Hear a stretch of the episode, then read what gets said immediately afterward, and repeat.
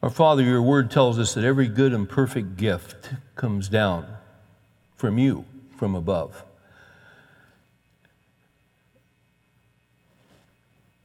That's not surprising because everything that we have has come from your hand. You've given us life, you give us breath, you give us health, you give us work, you give us the ability to provide. You are so faithful. You are so consistent. We uh, fluctuate. We go up and down. We veer off course. We come back. Then we veer off course. But you are so faithful. You are so consistent. And you just keep on giving. You just keep supplying. You just keep giving grace. And you give grace to all people. The rain falls on the just and the unjust, even those who deny you, even those who rebel against you. You keep sending them good gifts. Even when we're blind, even when we're dead in our trespasses and sins, you are good. We are thankful that uh, we have heard the gospel, we've heard the truth about Jesus Christ, that he came to save sinners, and that's us, and that he came to rescue us, and he came to make a provision by which the sins which we had committed and we could never pay he came and died in our place and paid them for us. And as we trust in Him, as we call out to Him and ask for forgiveness of sins and acknowledge that He is the God of the universe and that only through Him that we can have peace with God, as we call upon His name, something remarkable happens and uh, we are as Jesus said, we are born again. Old things have passed away, all things have become new. And then you put us on a trail of following you. And some of us, Lord, are just getting started on this trail. We've just recently come to know you. And this is kind of new. And we're taking some baby steps. But we want to start running. Some of us have been uh, doing this for a while. And for us, we don't want to lose heart. We don't want to become weary in well doing. We're, we're all at different points on the trail of following you. Some guys are here and they're considering following you. They haven't given much thought to you. But because of some circumstances and situations in their life, you've gotten their attention. We're so glad they're here. We ask that you'll give each man here tonight exactly what he needs. But we really don't need to ask that because that's what you always do. How grateful we are. Teach us, instruct us, encourage us, give us, uh, give us hope, regardless of where we are. We ask in Jesus' name. Amen.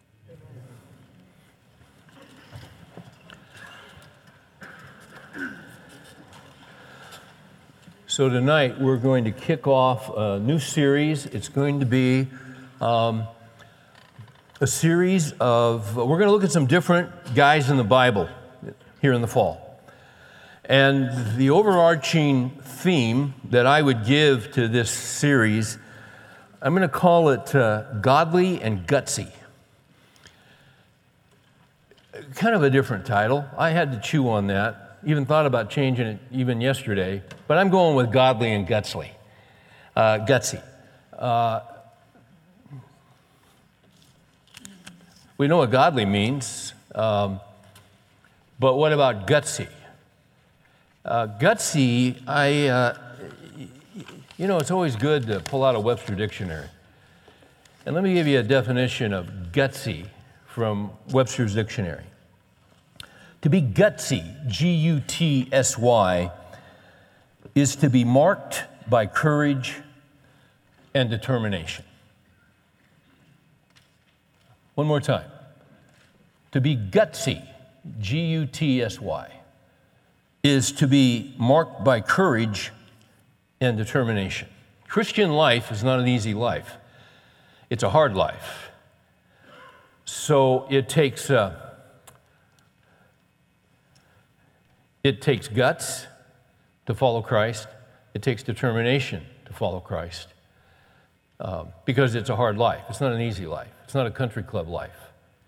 It's not sitting at Starbucks all day drinking lattes. It's, uh, it's, uh, it, it's dealing with the hard stuff of life. Uh, but it's just not gutsy that we're going to talk about. We're going to talk about being godly, which is interesting because we all start out ungodly. Romans 3:23, for all have sinned and fallen short of the glory of God. That's everybody. We're all sinners. Uh, we're all in need of God's grace. Satan has blinded the minds of the unbelieving that they may not see the truth of the gospel. But at a certain point, when the Lord gets a hold of us and He opens our eyes, what happens is uh, we, we, we run into Him. and, and He grabs us. And we find out who He is, and we find out the gospel. 1 Corinthians uh, 15. This is the most important thing in all of the world. Paul said, For I delivered to you as of first importance that Christ died for our sins. I mean, this is critical to get this. I delivered to you as of first importance that Christ died for our sins. That means he died for my sins. That means he died for your sins. That Christ died for our sins, according to the scriptures, that he was buried, that he arose on the third day, that he appeared to Peter, then he appeared to the 12, then he appeared to over 500 at one time. They saw him. They saw him. He goes on and says in 1 Corinthians 15, he says, if there's no resurrection, if Christ didn't come out of that tomb, if he wasn't dead, and if, and if the Father didn't literally raise him from the dead, he says, then we're fools. And we've been duped and we've been conned. None of them recanted. Many of them died for their faith because you see, they had seen the risen Lord. It was true. They, they, they had touched his side, they had felt the nail scars in his hands. Uh, this is either true or it isn't. Um, this series, Godly and Gutsy, what I want to do is I want to look at some different men in the scriptures who started out just as we started out, ungodly, but uh, they ran into Christ and he changed them. If any man is in Christ, he is a, a new creature. Old things, all your stuff, old things have passed away. Doesn't matter how much stuff, doesn't matter uh, how bad the stuff was, doesn't matter. Old things have passed away. All things have become new. Why? Because you've encountered Christ. He's given you a new heart. Now you're born again. And now you're going to start this process. Uh, once you're born, the name of, once you're born, the name of the game is to grow. So this is the Christian life. We're following Christ. So, um, why am I doing this series?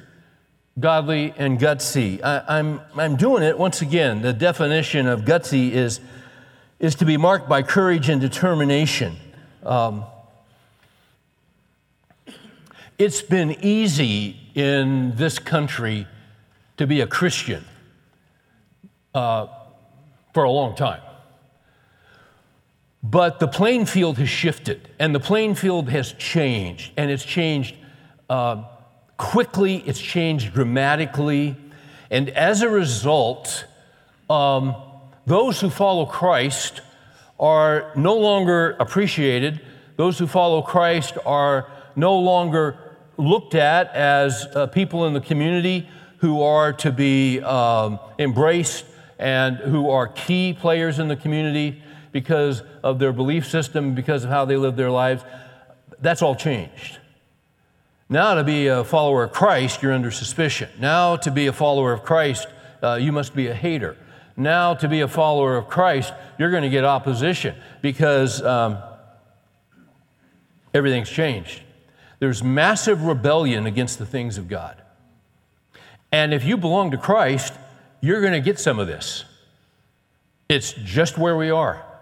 So, to be a Christ follower in this day and time, different than even 10 years ago, for sure 20 years ago, for sure 50 years ago, this is a whole new ballgame.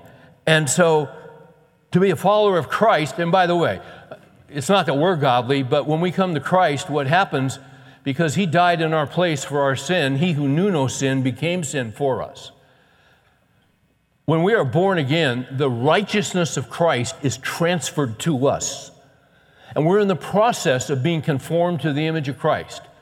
So we are in the process of becoming like the Lord Jesus. It's a slow process, but we're maturing, we're learning, we, uh, we take three steps forward, then we take two steps back, but it is a process of growth. Um, if you're a follower of Christ, the times in which we live and what and what our families need from us as men is that they need us to be men um, who are marked by courage and by determination. Because this is not an easy road. If you're following Christ, you're going upstream, always. You're never going downstream. Following Christ is not a lazy day on a river, uh, on a tube, just floating down with the current. You're always swimming upstream. Always. That's the Christian life on this earth. Now, I've said this before, I'll say it again. If you weren't depressed when you walked in here, allow me to help you. but I don't need to tell you any of this. You sense it, you're dealing with it. It's just where we are. Uh, as we start this study, and we're going to start tonight with Paul, who, by the way, Paul was used to write more of the New Testament than anyone else. Paul was uh, the apostle that wrote Romans and wrote these great epistles. Um, he was a godly man. He did not start out a godly man. And he did not start out as Paul, he started out as a man named Saul. And he wasn't godly, he was ungodly. I'd like you to turn with me. Here's what we're going to do. We're eventually going to get to Second Corinthians. But instead of taking just a straight shot, I thought we'd take the scenic route and kind of go the back way. So, where we're going to go first is uh, we're going to go to 1 Corinthians 16, verse 13. So, Paul is finishing off his first letter to the church at Corinth. Church of Corinth uh, was very much like uh, uh, their culture was very much like um, the United States 100 years ago when the push was west. And a lot of people with a lot of drive were taking big risks and big chances to get some land uh, in Oregon or to go to California, or they'd pack up the wagons and there was opportunity and there was a lot of action. And you had a chance to improve yourself and you had a chance to make some bucks. And, and some guys made it and some guys didn't. And you got grave markers of this day on the Oregon Trail. But there was expansion and there was opportunity. That's the way Corinth was. Uh, it was a seacoast city, so there was a lot of immorality, there was a lot of idolatry. And the, the gospel went into the church at Corinth, but they were an immature church. So Paul is writing them and he's always teaching them and instructing them. You get to 1 Corinthians 16 13, and he's finishing the letter. And we've discussed this in here before. And he gives them kind of four, what I call them just four jabs.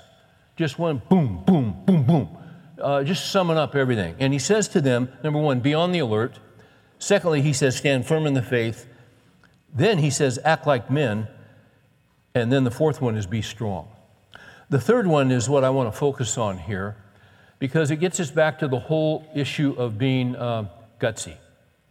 Uh, when he says act like men, it's the Greek word in, in It's a frequent command that is in the Septuagint. Now, that's a big word. Let me just tell you what the Septuagint is. The, Septuagint, uh, the, the Old Testament was written in Hebrew. But at a certain point, they took the Old Testament that was written in Hebrew and they turned it into Greek. That's the, the, the Septuagint is the Greek translation of the Hebrew Scriptures. That's all it means. So, the way we can get some words we, we can learn about words if they were used in the Septuagint. Andrizomai was used in the Septuagint, and as we look at the way that was used in different contexts, uh, when he says act like men, the idea was he was encouraging men, especially soldiers, to act with courage and strength and obedience to the Lord and with confidence and power. So, the whole idea of act like a man, from a Christian perspective, to act like a man is to demonstrate courage. Uh, that's what men are for. Men are to lead their families, that takes courage. Men are to protect their families, that takes courage. If I, uh, you know, this has happened to you, I, I remember hearing a noise at 3 a.m. in the morning downstairs. I said, Mary, go check that out, will you? That's not what I said. That's not what you do. You don't ask your wife to go check it out, you get up and go check it out. Uh, you're the protector, you're the provider. Well, gee, I don't know what's down there. No, you don't. So you're going to have to have some courage to go down there. Uh, it takes backbone to be a man. It takes backbone to lead a family. It takes backbone to start a business. It takes courage to take risk. It's just, it's manhood. But we're so far gone in this day and age, we've got a lot of confusion about that. Um, let me go to 1 Kings 2. In 1 Kings 2, David is about to die. He is giving the charge to his son Solomon, who is going to take over the throne from him. And in this charge that he gives to his son Solomon, again, 1 Kings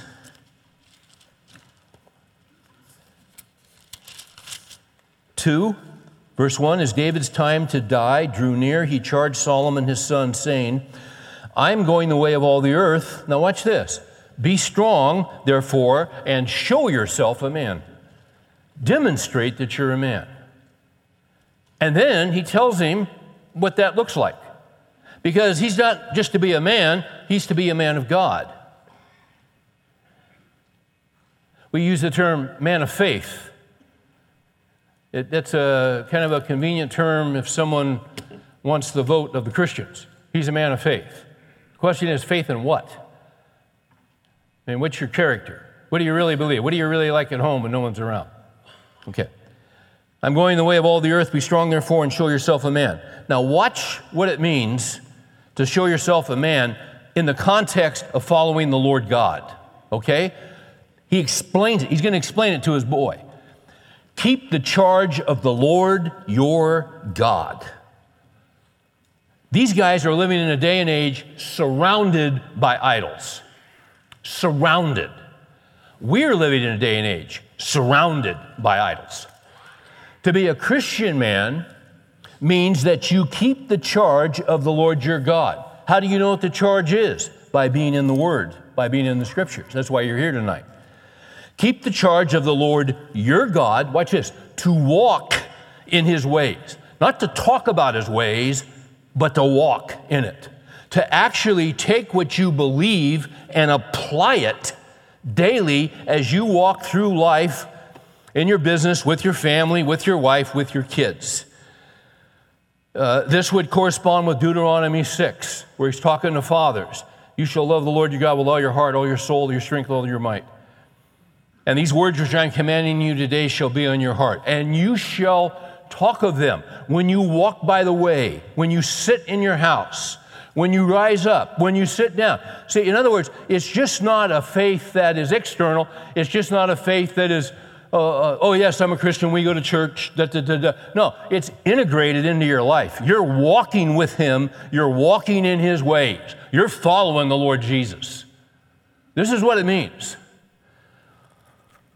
to walk in his ways. Watch this. To keep his statutes, his commandments, his ordinances, his testimonies. In other words, to keep what he says in the Word of God. Uh, this uh, Deuteronomy 32. What's in the Word of God? It's not an idle word for you. It is your life. It's your life. There are a lot of different ways. There's a of different paths. There's a, God only has one path. That's it. Period. It's it's a narrow way. It's not broad. It's not diverse. It's narrow it's specific, it's Jesus. Jesus said, No man comes to the Father but by me. That's pretty, that's pretty specific.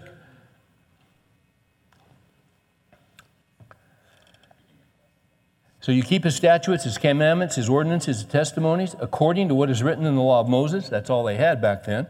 That you may succeed in all that you do and wherever you return, so that the Lord may carry out his promise, which he spoke concerning, etc., etc. Uh, so to be, in our context, a Christ follower, you're a guy who's following the Lord, you're integrating the truth, he's your God. You know, money used to be your God, not anymore. You know, fame, success, prosperity used to be, whatever your God used to be, Jesus is your God. And you're following him. It takes guts to do that. Okay?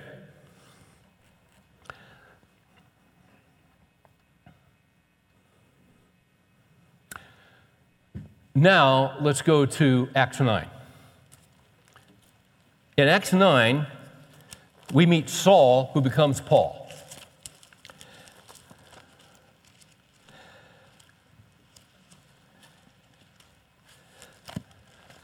We're, we're getting um, a little bit of pushback from our culture if you're a Christian. We're getting light, light stuff. In the Middle East, they crucify Christians, they behead Christians. You, you know about this. What we've got is, um, is minor stuff. In the book of Acts, in Acts 9, uh, ISIS was at work in Acts 9 just like they're at work in the Middle East. They didn't call it ISIS, but they called it, uh, they called it uh, Saul. Saul was ISIS. I'll show you that next night here. Now, Saul, who became Paul, still breathing threats and murder against the disciples of the Lord. So, in villages in the Middle East or in certain parts of Africa, if you're a Christian, you'll wake up one morning and somebody's painted a big letter N on your little abode. N. That means you're a follower of the Nazarene, Jesus. They come in and they mow Christian men down if they don't convert to Islam under pressure. It's convert, it's deny Jesus, or die. That's serious stuff. That's what was going on here. And the guy instigating the whole thing was Saul. Now, Saul, still breathing threats and murder against the disciples of the Lord, went to the high priest and asked for the letters from him to the synagogues at Damascus, so that if he found any belonging to the way, that's the way of following Christ, both men and women, didn't matter, he might bring them bound to Jerusalem. Uh, th- this guy was on a uh, he was on a search and destroy mission. If you were a believer in Christ, he was coming after you. And as he was traveling, it happened that he was approaching Damascus, and suddenly a light from heaven flashed around him. And he fell to the ground and heard a voice saying to him, Saul, Saul, why are you persecuting me? And he said, Well, who are you, Lord? And he said, I am Jesus, whom you are persecuting. The word persecute means to, uh, it means to hunt down. I am Jesus who you are hunting down. This is really wild because he's hunting down Jesus and Jesus shows up and hunts him down. And then Jesus makes an announcement. And Jesus doesn't ask him to come forward at the end of the uh, service and respond to the invitation. Jesus just shows up and says, Here's how it's going to be from here on out. Pretty much what happens. Because you see, the fact of the matter is, we don't want Jesus. We're dead in our trespasses and sins. What we want is our way, our path, our will, our plan, our own God. So Jesus just shows up. Here's the guy who's hunting down the followers of Jesus, and Jesus shows up. Saul, Saul, why are you persecuting? Why are you hunting me down? Who are you, Lord? I'm Jesus, whom you are hunting down, whom you are persecuting. But get up and enter the city. He doesn't ask him if he wants to, he just tells him what to do. and this guy's all ears. And he's all eyes, even though he can't see. Because he, is, he, he has run into Jesus Christ, the Lord God Almighty. Best thing that ever happened to him. Best thing that ever happened to you and me was when we ran into Christ. He ran into us, He captured us, He saved us, saves us from ourselves, saves us from our sin. Get up, Jesus said, enter the city, it will be told you what you must do. And I sure hope you decide. He didn't say that. It's going to be told to you what you must do. The men who traveled with him stood speechless, hearing the voice, but seeing no one. Saul got up from the ground, though his eyes were open, he could not see anything. Leading him by the hand, they brought him into Damascus. He was there three days without sight, neither ate nor drank. And then there's this guy named Ananias, who's a disciple at uh, Damascus. The Lord said, Hey, Ananias, this is 10. He says, Here I am, Lord. Whatever you want me to do, I'll do. Oh, yeah, I'll go where you want me to go, dear Lord. I'll, I'll go to Africa. I'll do whatever you want me to do. I'm kind of literary license here. And then the Lord tells him what he wants to do. you got to be careful of telling the Lord you'll do whatever he wants you to do. Uh, now, whatever he tells you to do, do it because it'll be better than anything you've ever planned for your life. But it's probably going to shock you and stun you and awe you, and you're not going to want to do it. Because his ways are not our ways. 11. And the Lord said to him, All right, get up and go to the street called Straight and inquire at the house of Judas for a man from Tarsus named Saul, for he is praying. And he has seen a vision, and he has seen in a vision a man named Ananias, you, come in and lay hands on him so that he might regain his sight. And Ananias said, uh, um, uh, Lord, I have heard from many uh, about this man. They knew about him. These guys were online, they were getting email. Well, they didn't have that, but they still had their communication system that traveled quickly. Lord, I have heard from many about this man, how much harm he did to your saints at Jerusalem. And watch the detail. And here he has authority from the chief priest to bind all who call on your name. He knew the whole scheme. The Lord said to him, Go, for he's a chosen vessel of mine to bear my name before the Gentiles and kings and the sons of Israel. Now, watch this 16. For I will show him how much he must suffer for my name's sake.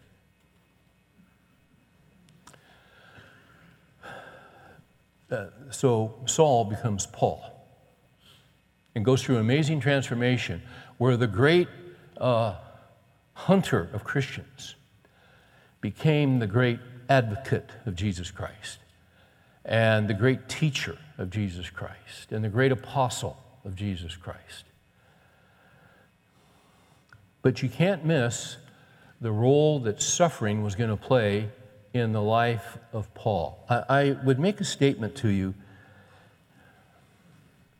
I'm trying to read that clock. Okay. I would make a statement to you.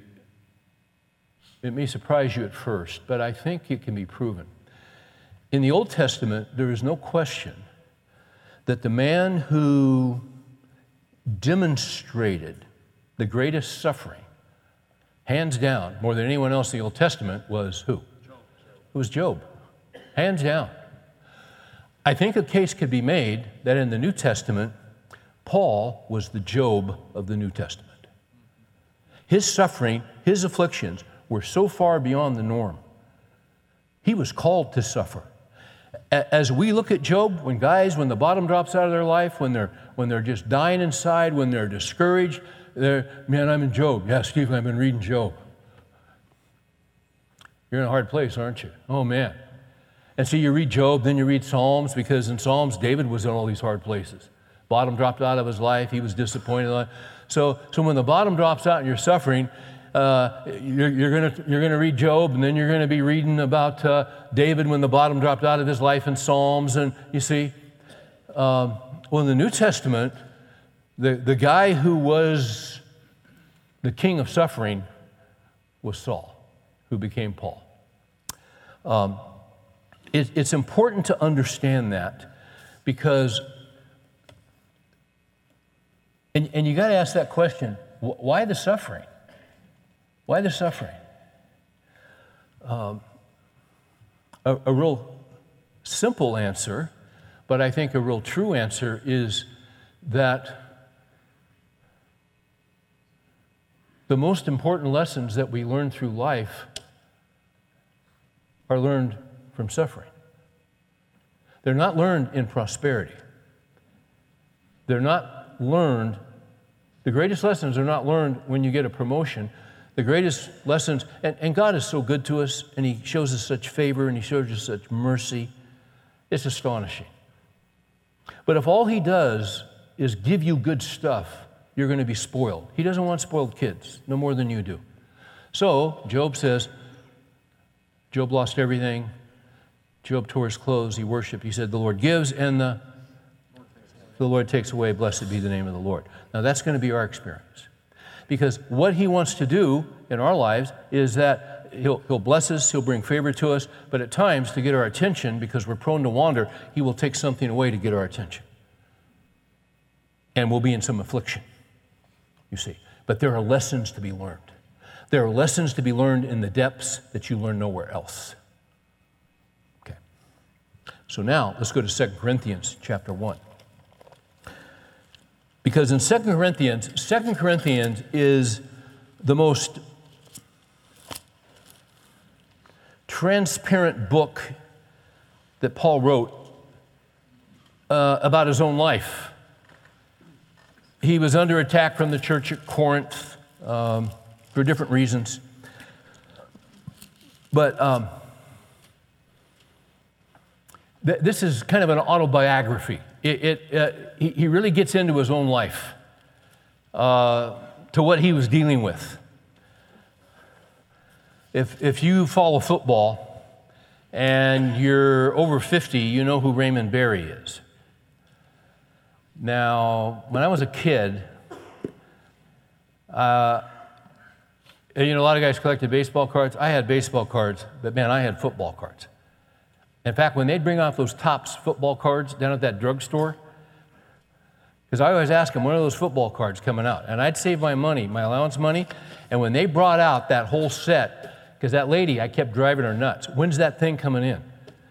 And I'd ride my bike down there, and then I remember she'd say, It just came in, Steve. And man, I'd fish out that money, and I bought the whole set the whole thing. And I could tell you pretty much the starting lineup of any NFL team. There were only 12 teams back then in the 1830s. there were just 12 teams. My favorite guy, uh, I had some favorites. Raymond Berry was right at the top because Raymond Berry was, uh, he's a Hall of, he was a Hall of Fame receiver, uh, coached the Patriots for years. Uh, uh, Tom Landry said Raymond Berry engineered the position of wide receiver.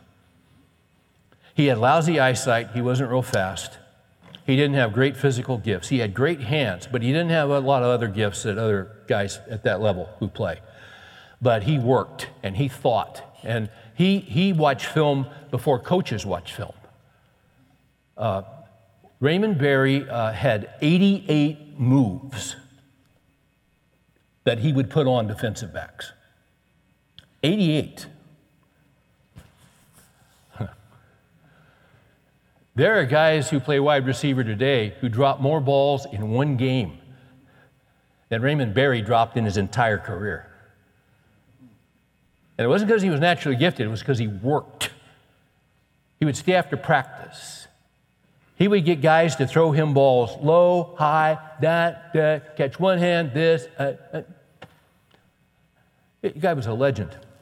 His dad was one of the greatest coaches in Texas high school football history. His dad coached five years at Corpus Christi and then 25 years in Paris.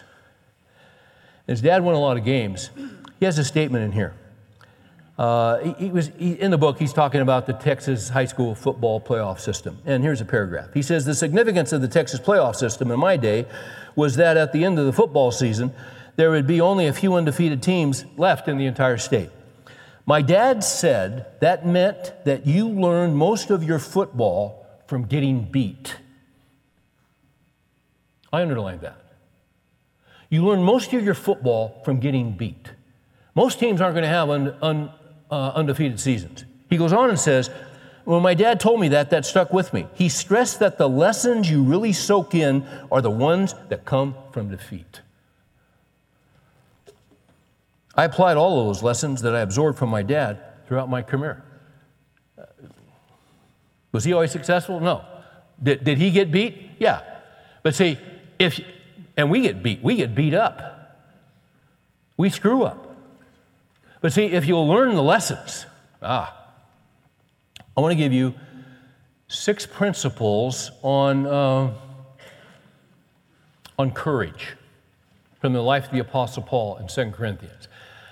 I, I think I'm going to, we'll probably be back in this study next week with Paul in 2 Corinthians. But for tonight, I'm going to aim for six. Uh,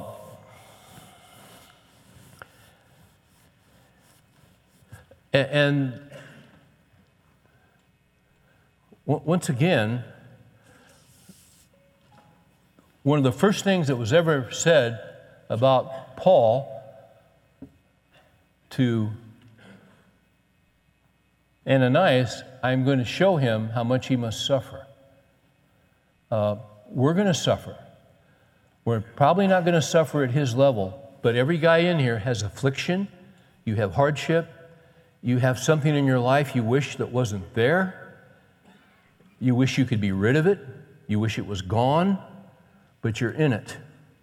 Okay. And may I say this? The longer you in, you're in it, the more susceptible you are to losing heart. The, the more susceptible you are to being discouraged.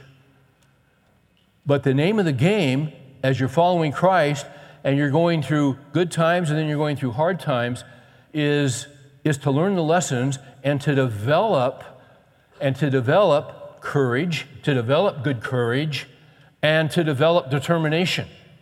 Now, I want to show you this process uh, that there is, a, there is a pattern to the sufferings, there is a reason for the sufferings. If we'll learn, we'll develop courage, we'll become more mature, we'll become better leaders. And I want you to see how this works in Paul's life in 2 Corinthians. So, the first lesson is this. Uh, God's developing if I was going to put a heading, I would, I would go, God is developing, and then I'm going to give you some principles. So, God is developing, number one, a courage that endures and learns the lessons. In your life, in my life, in Paul's life, God was developing a courage that endures and learns the lessons. Uh, look at 2 Corinthians chapter 1 Verse 3. Paul says, Grace to you and peace from God our Father and the Lord Jesus Christ. Blessed be the God and Father of our Lord Jesus Christ. Now, watch this the Father of mercies and God of all comfort, of all comfort, who comforts us in our affliction,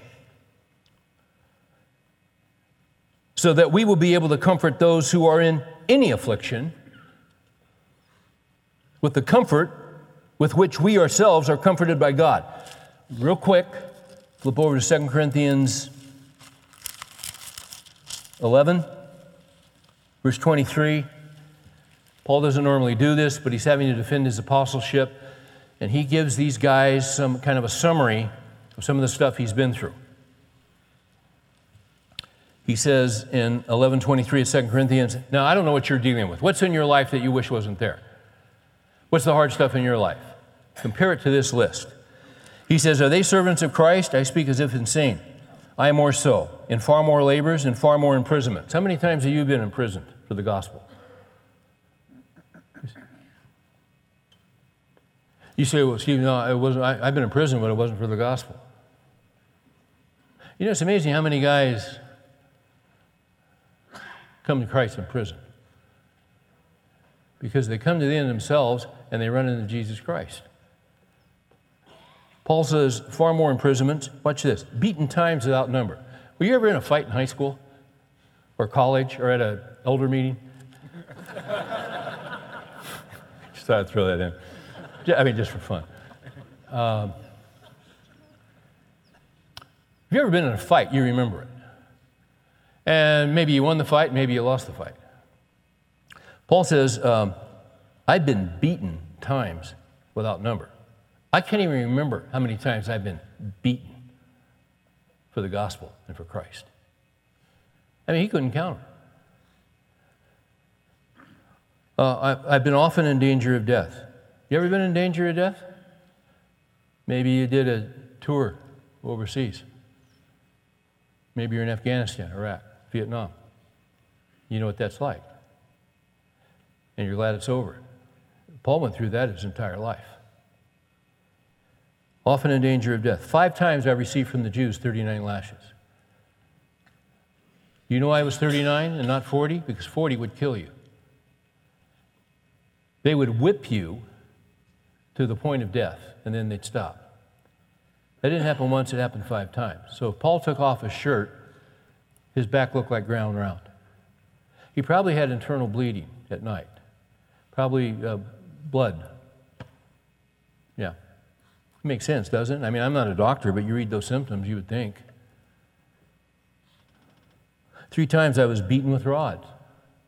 Now, you can remember that because it was rods, it was different. Uh, once I was stoned. Iconium. They took those rocks and they just pummeled his body and broke bones in his body, and they walked away because uh, he's a dead man. And then Christ raised him up and he walked back in the city and preached again. That's, that's gutsy. That's courage. That's determination. Uh, three times I was shipwrecked. The night and the day I've spent in the deep. I've been on frequent journeys and dangers from rivers, dangers from robbers, dangers from my countrymen, dangers from the Gentiles, dangers in the city, dangers in the wilderness, dangers on the sea, dangers among false brethren. I've been in labor and hardship through many sleepless nights and hunger and thirst, often without food, often without food in cold and exposure. Apart from such external things, there's the daily pressure on me of concern for all the churches. Okay.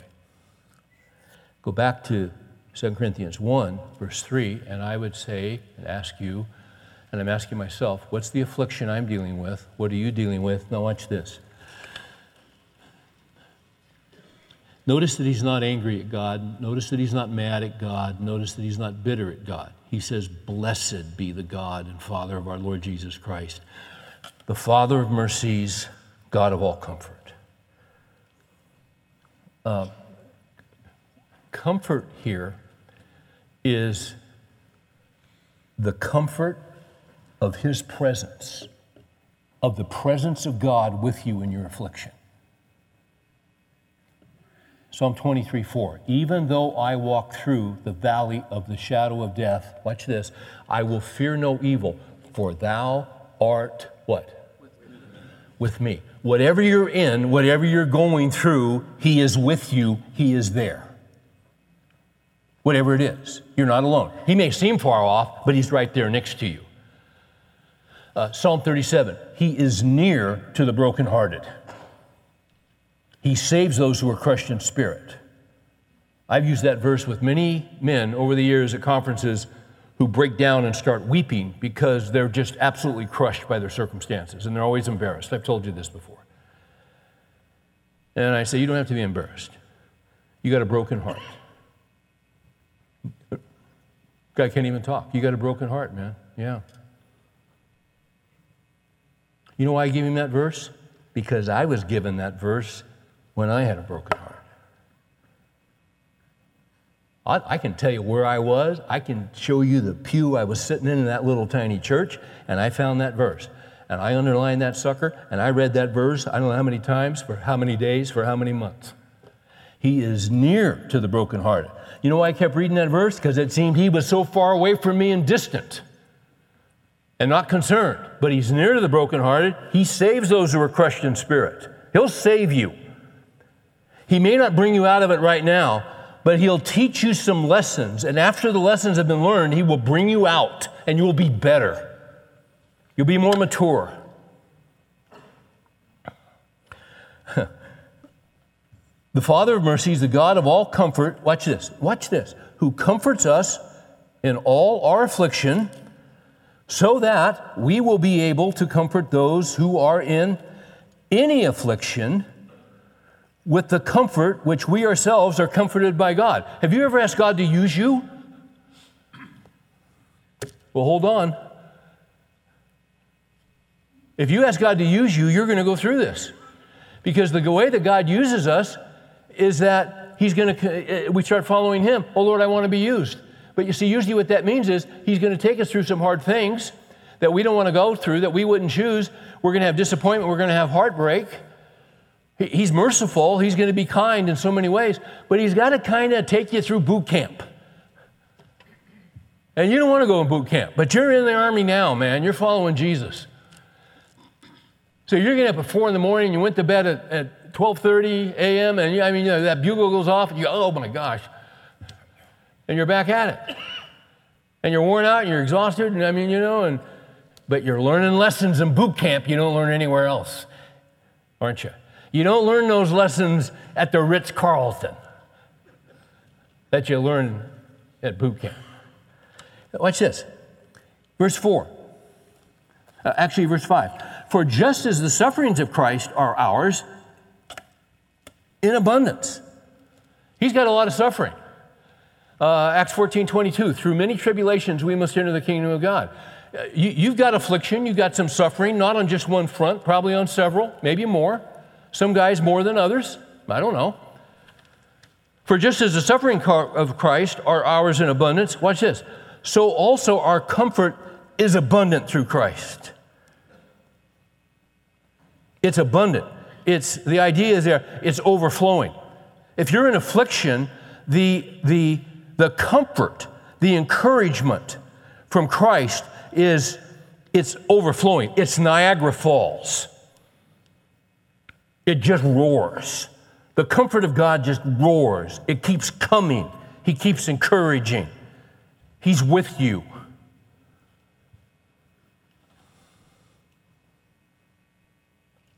Why? So that you can be used with someone else. If, if you've never been broken, if you've never hurt, you can't be used by God because you haven't received comfort, you haven't received that grace. I remember before I went through that depression, I would have people come in and I was just a young guy, and they would come in, and I'm really dealing with depression. I had no clue what they were talking about. I didn't have a clue in the world what they were talking about. Was I helpful to them? Uh uh-uh.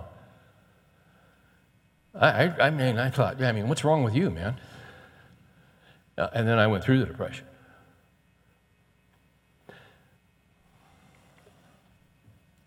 Six, but if we are afflicted, it's for your comfort and salvation. If we are comforted, it is for your comfort, which is effective in the patient enduring. Do you see that? In the patient enduring of the same suffer, sufferings which we also suffer. And our hope for you is firmly grounded, knowing that as you are sharers of our suffering, so also you are sharers of our comfort. So, do you suffer? Yes. Does God comfort? Yes.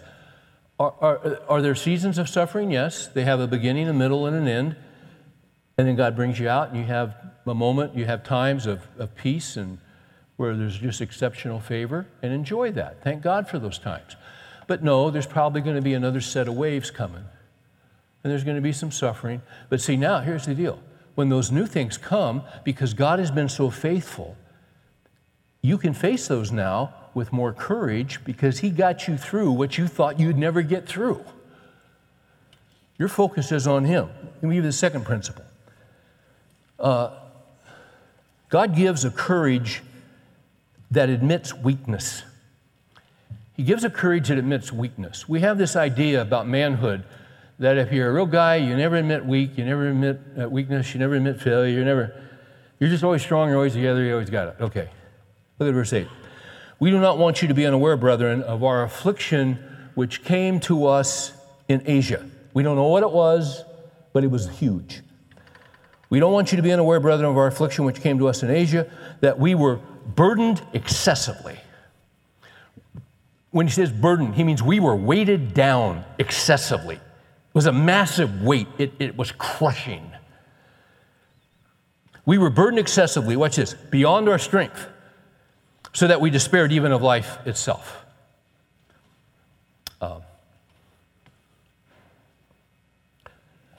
I had a day when I went through that depression where I understood for the first time why someone would take their life because the weight, the crushing, the disappointment, the I mean, I really felt my life was over. I, I just didn't see how I'd recover, how God could ever put my life back together.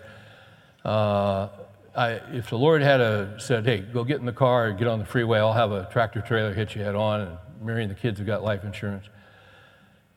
Um, I wouldn't have done it. Uh, I could understand why someone would. The weight can be so great you lose all hope and you don't want to live.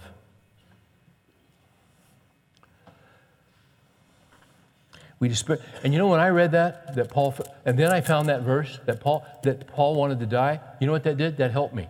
That encouraged me. You know what that did? That comforted me when I read this verse.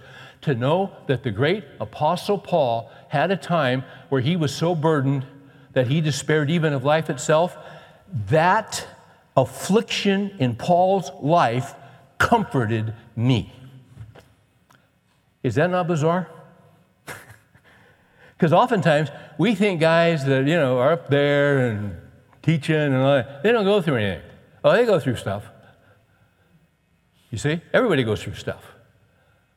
But the fact that Paul would be honest and admit his weakness and admit what he went through, I went, oh my gosh, God got him through it. Maybe I'll get through this. In fact, I will get through it because you see, there's a third principle there, but he, he was man enough to admit it. You don't walk around every day, hey, how you doing? Well, let me tell you my weakness. That's not how it works. But there will be moments and there will be times where God will make it clear to you here's a time, here's a situation, you should, you should admit your weakness.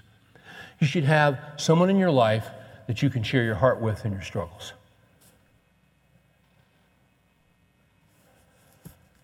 Uh, I, I, driving over here, I just heard of someone who was killed.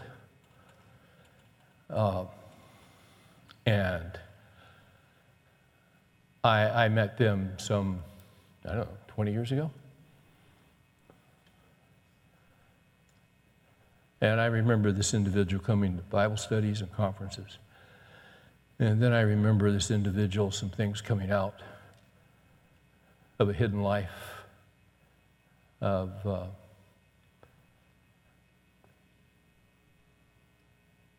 not really uh, following Christ at all.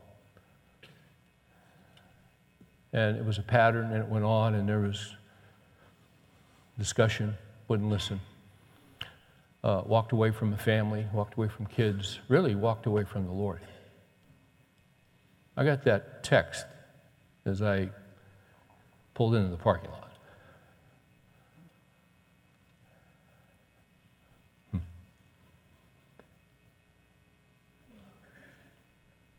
See, it's not just admitting weakness, but it's being teachable.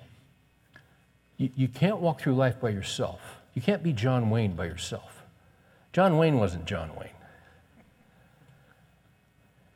I, I, I read John Wayne's biography. And when he got cancer, you know what he was doing? He was talking with some folks. He wasn't riding his horse off into the sunset, man.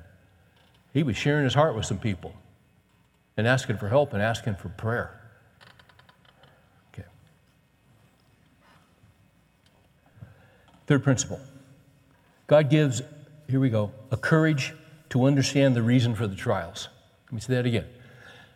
If you're in affliction, God will give a courage that understands the reason for the trials. And that's in verse 9. But I want to get 8 and read it together with 9. For we do not want you to be unaware, brethren, of our affliction which came to us in Asia, that we were burdened excessively beyond our strength, that we despaired even of life.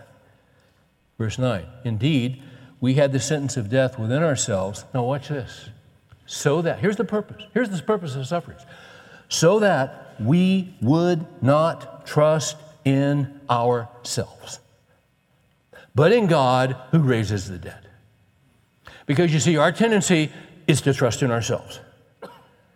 So, you see, there's a reason we go through this stuff because we, it, we all have gifts, we all have abilities. Uh, when God forms us and fashions us in the womb, He'll give you aptitudes, He'll give you strengths, but He doesn't give you everything. You have strengths, you have weaknesses, that's why you need other people. But oftentimes, what happens when we have success, we start taking credit for the success.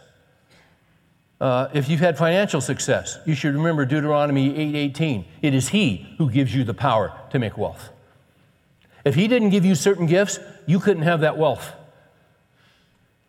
If God didn't give you certain abilities in business, if He didn't give you certain abilities with people and negotiating skills, if He didn't give you certain things, you, could, you wouldn't have had that success. Uh, first um, Corinthians 4 7. And what do you have that you did not receive? Any gift, any grace, any mercy that you have in your life is a gift from Almighty God. Yet we tend to take credit and we tend to trust in our aptitudes and our abilities and our plans and our ability to see we tend to trust in ourselves when he gave it to us all in the first place so what he has to do he takes us through this affliction he kind of wakes us up hey listen listen and you reach the end of yourself and you i've made a miss of this thing i'm in the ditch here why do we get in the ditch? So that we may not trust in ourselves, but in God who raises the dead. And you'll get to a point, maybe in your life, where you think you're finished and you think you're dead. And as my old pastor, Ray Stedman, used to say, resurrection power always works best in a graveyard. Dead in business, dead in relationships, dead here, dead there, dead there. Boom, resurrection power. You think you're finished? You think you're dead? And he comes out of nowhere and delivers. You've seen him do it. He'll do that your whole life until death comes. You go, oh, yeah, death. And he'll deliver you from death because he owns death.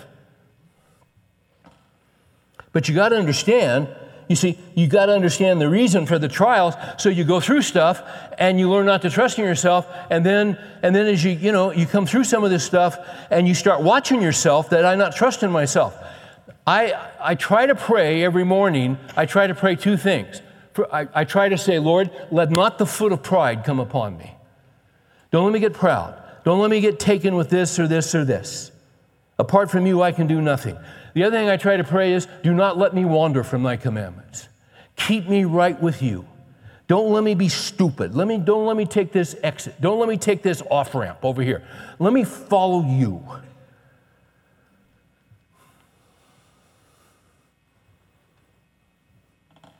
But see, when you go through stuff, it's so that you will not trust in yourself. So the next time a situation comes along and you've been through some stuff and you start to trust in yourself, you go, oh, wait a minute. Oh, Lord, Lord, Lord, all right. Lord, help me. I need your wisdom. What do you want to do here, Lord? What do you want to do? Show me what you want. Not what I want. What do you want? Because you see, Lord, I say to you that you are my God. As for me, I say that you are my God. This is Psalm 31. I trust in you, O Lord. My times are in your hand. See, and you learn. You learn from the times you didn't trust him. Am I making any sense? And because you've learned, and he was faithful when you didn't trust him. So now you're, you got a new stuff, a set of afflictions coming. You can walk ahead into these afflictions with courage because he's been faithful and he's been good. And you see, all these things develop courage. Okay. Oh my gosh. And I just lost heart reading that clock. I was really doing well. All right, I'm going to give you these last, uh, I'll give you the last three. God gives a courage that comes from confidence in God. D- did I just do four? Did I give you this? No. See, I skipped, so I'm in better shape than I thought. See, usually you give the point and then the explanation. What I just did was I gave the explanation, and now I give the point. If you're dyslexic, it makes a lot of sense. so let me give you the fourth point that you get it. He'll give a courage that comes from confidence in God rather than ourselves. That's what we just looked at. Number five. He gives a courage that endures and understands the process. A courage that endures and understands the process, because there's a process. Real fast, flip over to 2 Corinthians 4. If you were here a couple Sundays ago, I touched on a couple of these verses, but they bear repeating. Look at verse 7 of 4. We have this treasure in earthen vessels. They used uh, clay pots. Uh, clay pots were sort of like, uh, one commentator said they're sort of like uh, takeout boxes. Uh, you'd use them and then they would break, and then, you know, they had all kinds of them. We have this treasure, the treasure of God. We're the earthen vessel. So that the surpassing greatness of the power will be of God, not from ourselves. Now, watch this. Paul says, We are afflicted in every way, but we're not crushed. We're perplexed. Are you perplexed about anything? You're perplexed about where this country's going? It's perplexing. He says, I'm perplexed, but watch this. But I'm not despairing. I, I, I know Christian guys that are absolutely in despair over what's coming. They don't know what's coming. They're absolutely freaked out. Well, there's nothing wrong with being perplexed, but you don't need to be despairing if you know the Lord. No reason to despair. We're persecuted, he says, but we're not forsaken. He, he, verse 9 Paul, who used to hunt them down, now he's being hunted down for standing for Christ. We're persecuted, but we're not forsaken. No, because the Lord's with me. Uh, we're struck down, but we're not destroyed. Uh, the great scholar Merrill Tenney kind of reworked these. And here's how he came up. You know those four little principles there that Paul says? Merrill Tenney says, We are squeezed, but not squashed. We are at a loss, but not at a loss. See, that's being perplexed. I'm kind of at a loss, but I'm not at a loss because God's in charge. Third one. Uh, yeah, we're, we're, we're hunted down, but not forsaken. Fourth one. We're knocked down, but we're not knocked out. It takes courage to keep going on, but you keep following the Lord. You keep getting up in the morning and getting your scriptures and get calibrated with the Lord as you start your day. I'll give you one more here, and we're done. It's courage. God gives a courage that endures from seeing the big picture. Flip over to 2 Corinthians 4, verses 16, 17, and 18. This is really important. Uh, again, a couple of Sundays ago, I referred to something Martyn Lloyd-Jones uh, called the acid test in the Christian life. The acid test. Martyn Lloyd-Jones says the acid test of your Christian life is not when you're at a retreat center somewhere uh, reading a book or you're on vacation or you're discussing over coffee, you know, the things of the Lord. Uh, he said the acid test, and Martyn Lloyd-Jones uh, ministered in London for years, including World War II. He said the acid test is when you're in a bomb shelter and the Luftwaffe is dropping bombs and you're wondering if they're going to hit you and kill you or kill your kids.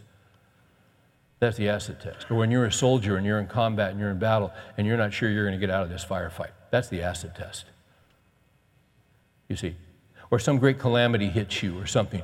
Am, am I going to survive? See, it's life threatening for you and your family. That's the acid test. Notice what Paul, and by the way, Paul was in the acid test. And note what he says 16.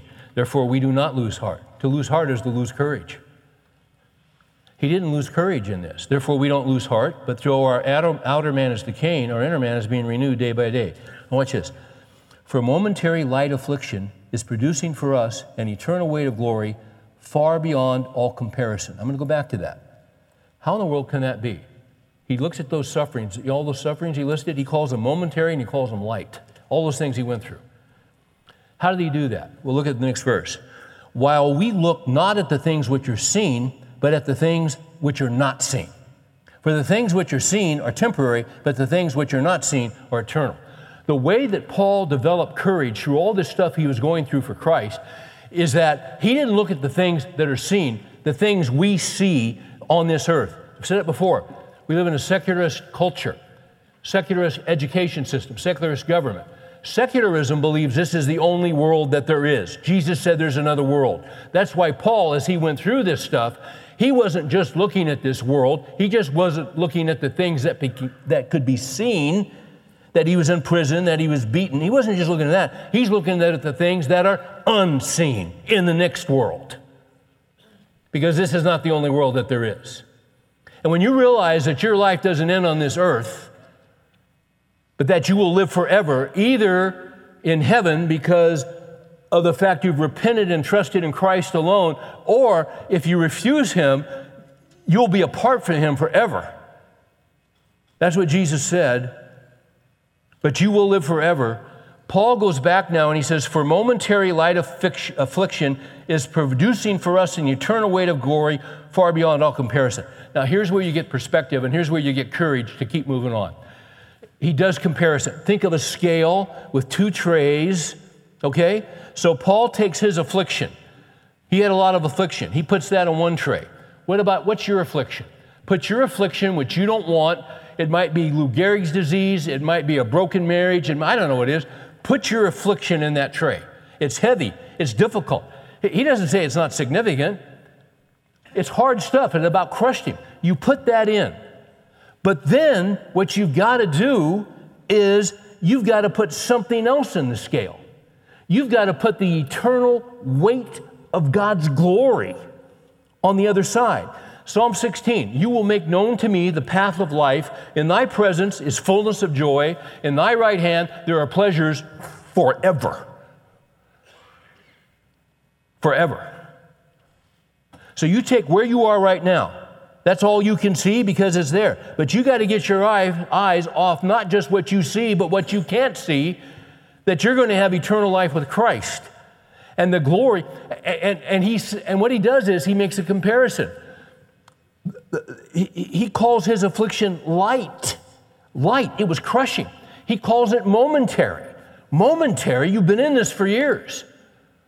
This momentary light affliction is producing for us an eternal weight of glory. So you take your affliction, you take your stuff, and you compare it to eternity. I'm in this, I want out of it. You're going to get out of it, maybe sooner than you think. You don't know, that's in God's hands. But you see, you got to take your stuff right now and you got to weigh it in terms of forever.